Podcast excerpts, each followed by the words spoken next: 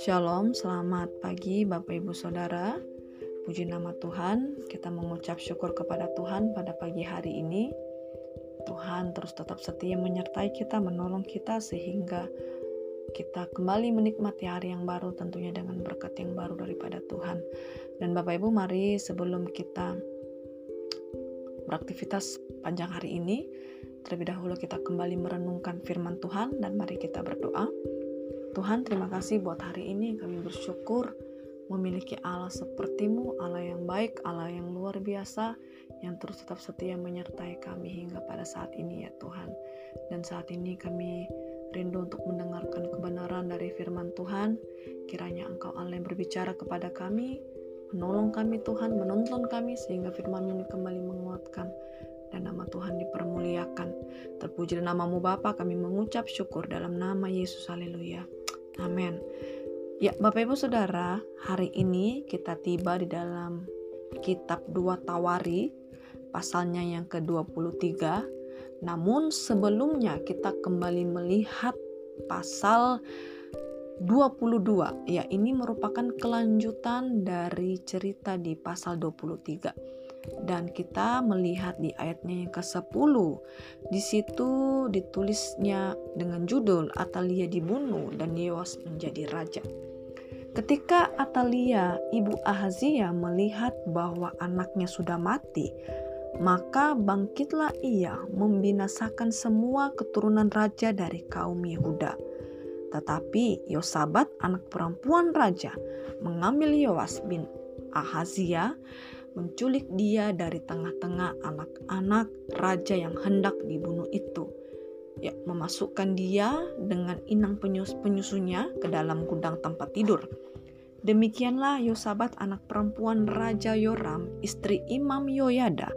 Ia adalah saudara perempuan Ahazia, menyembunyikan dia terhadap Atalia, sehingga ia tidak dibunuh Atalia maka tinggallah Yoas enam tahun lamanya bersama-sama mereka dengan bersembunyi di rumah Allah.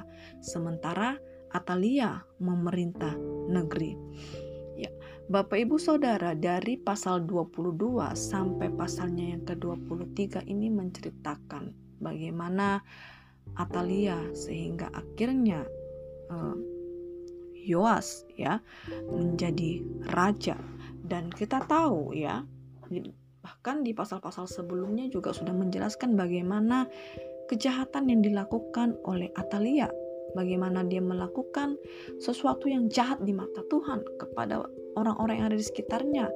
Dan dia memiliki karakter yang tidak baik ya, dia bersifat bengis dan juga memiliki uh, pemikiran yang sangat jahat dan kita melihat dari beberapa toko yang ada di pasal ini Bapak Ibu Saudara dan mari kita melihat dari Yoyada. Ya, adapun Yoyada paham apa yang tengah terjadi dalam kerajaan Yehuda, yakni bahwasannya Atalia nenek dari Yoas tersebut tidak berhak sama sekali ya untuk uh, melakukan pemerintahan yang ada ya dan kita melihat dari Yoyada ini ya ketika Yoyada memahami situasi yang sangat sulit dia mengerti bahwa saat itu adalah saat yang tidak baik oleh karena Atalia dipakai oleh kuasa kegelapan untuk menghancurkan ya menghancurkan keturunan-keturunan yang menghancurkan uh, keselamatan menghancurkan atau membawa sesuatu yang, yang tidak baik. Yoyada uh, peka dalam hal itu ya bahwa ini kalau dibiarkan maka ini terjadi sesuatu yang tidak baik ya. Maka kehancuran tidak baik oleh karena Atalia adalah orang yang tidak baik ya. Akhirnya Yoyada memahami hal itu sehingga ya kita melihat di sini bahwa Yoyada menunggu saat yang tepat untuk melakukan sesuatu hal yang benar ya. Apa Bapak Ibu Saudara? Dari hal yang dilakukan Yoyada dalam situasi yang itu dia mengambil waktu untuk berpikir kira-kira apa apa yang apa yang harus dia lakukan dan kita melihat bahwa Yoyada ini ya dalam situasi yang tidak baik dalam pasti hatinya atau dalam pemikirannya pasti diliputi dengan rasa kekhawatiran, dengan ketakutan yang akan terjadi. Tapi di dalam hal tersebut, hal yang tersulit pun, dia membuat ya atau dia melantik Yoas menjadi raja atas Yehuda pada saat itu. Dan ini tentu saja adalah hal yang tidak gampang Bapak Ibu Saudara. Tetapi kita kembali melihat Yoyada ini adalah orang yang pastinya dia berpikir dengan baik ya. Dia pastinya sebelum dia bertindak, dia pasti berpikir terlebih dahulu. Jika saya melakukan hal ini, apa yang akan terjadi?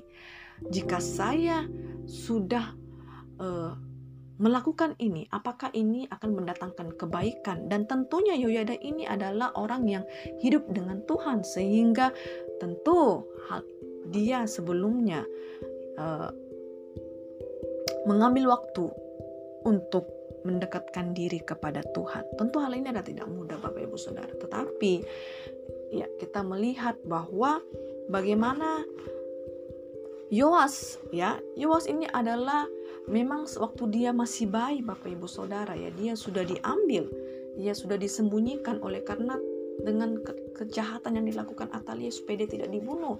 Karena tahu bahwa dia ini akan menjadi raja akan dipakai oleh Tuhan dengan umur yang masih sangat muda. Dan ini tentunya adalah pastinya dilewati Yoyada dengan tuntunan dari pada Tuhan Bapak Ibu. Sehingga dalam situasi yang tidak baik pada saat itu Yoyada dipakai oleh Tuhan ya untuk memakai Yoas sebagai raja untuk menggantikannya ya menggantikan yaitu Atalia. Oleh karena kalau dibiarkan seperti ini maka tidak akan uh, apa tidak terjadi yang baik malah justru mendatangkan kehancuran ya dan ini berkaitan dengan kedatangan Mesias pada zaman perjanjian baru nanti Bapak Ibu Saudara dan kita melihat bagaimana Yoyada ini adalah dipakai oleh Tuhan dan dia menunggu waktunya Tuhan menunggu Tuhan bekerja sehingga benar semuanya itu bisa dilalui tentunya dengan tuntunan dari Tuhan. Ya, Bapak Ibu Saudara, mari kita melihat dalam kehidupan kita. Dalam kehidupan kita pastinya kita pernah di posisi atau situasi yang tidak baik. Sehingga ini memaksa kita untuk berpikir ya dan memaksa kita untuk bertindak apa yang harus kita lakukan. Dan tentu Bapak Ibu ketika kita mau melakukan sesuatu ketika kita atau berbicara pun tentu kita harus berpikir terlebih dahulu. Jika saya melakukan ini apa yang akan terjadi? Dan kalau kita hidup di dalam Tuhan kita memiliki hubungan yang baik dengan Tuhan tentu Bapak Ibu bahwa Tuhan pasti akan memberikan yang terbaik sesuai dengan waktunya Tuhan.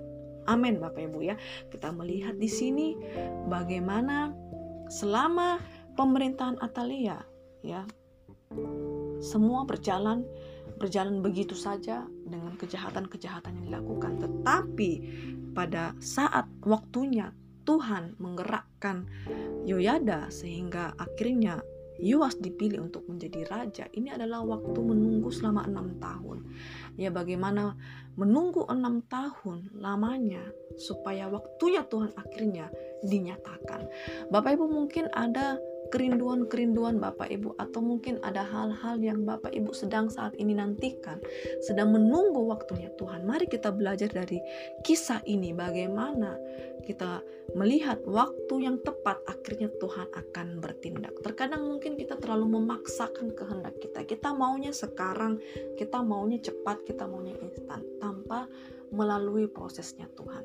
Tapi Bapak Ibu sekali lagi kita melihat dari ayatnya ini bagaimana Yoyada menunggu waktunya Tuhan sehingga Tuhan bertindak menyatakan kebenaran ya dalam situasi ya apa pun terkadang memang memaksakan kita untuk berpikir berpikir dan izinkan waktu Tuhan untuk mengambil bagian dalam hal itu dan tentunya juga Bapak Ibu Saudara kalau kita ingin melakukan sesuatu mari kita berpikir terlebih dahulu berpikir apakah kita melakukan ini, apakah itu akan mendatangkan kebaikan atau justru mendatangkan malapetaka kepada kita. Dan tentunya kita harus bertanya kepada Tuhan. Bertanya dengan Tuhan, apakah ini sesuai dengan kehendak Tuhan atau tidak? Apakah jika saya melakukan ini Tuhan, apakah ini mendatangkan yang baik dalam lingkungan saya, situasi saya saat ini. Dan mari Bapak Ibu serahkan semuanya kepada Tuhan, maka Tuhan yang akan bertindak. Amin. Waktu Tuhan pasti adalah waktu yang terbaik, ya. Tuhan pasti menyatakan kebesarannya untuk membela dan membesarkan namanya sehingga apa pun niat jahat dari kuasa kegelapan dari orang-orang di sekitar kita tidak akan bisa menggagalkan setiap rencana Tuhan dalam kehidupan kita.